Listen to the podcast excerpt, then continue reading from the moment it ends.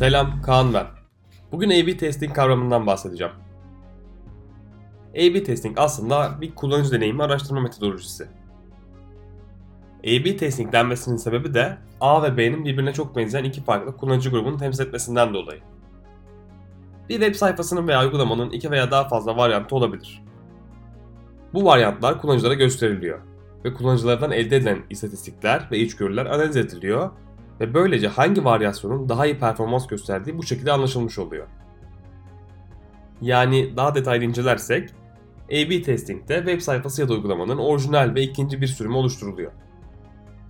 İkinci sürümdeki değişiklik bir buton veya renk farklılığı kadar basit bir şey olabilirken sayfa tamamıyla da değişebilir. Sonra gelen trafiğin yarısı orijinal sürüme, diğer yarısı da bu değiştirilmiş versiyonu gösteriliyor. Bu iki farklı arayüz veya varyasyondan toplanan istatistikler ölçülüyor ve içgörüler analiz ediliyor. Bu deneyimi değiştirmenin ziyaretçi davranışında anlamlı fark oluşturup oluşturulmadığı bu şekilde anlaşılmış oluyor. Örneğin hepimizin kullandığı Instagram bazen farklı kullanıcılara farklı özellikleri gösterebiliyor.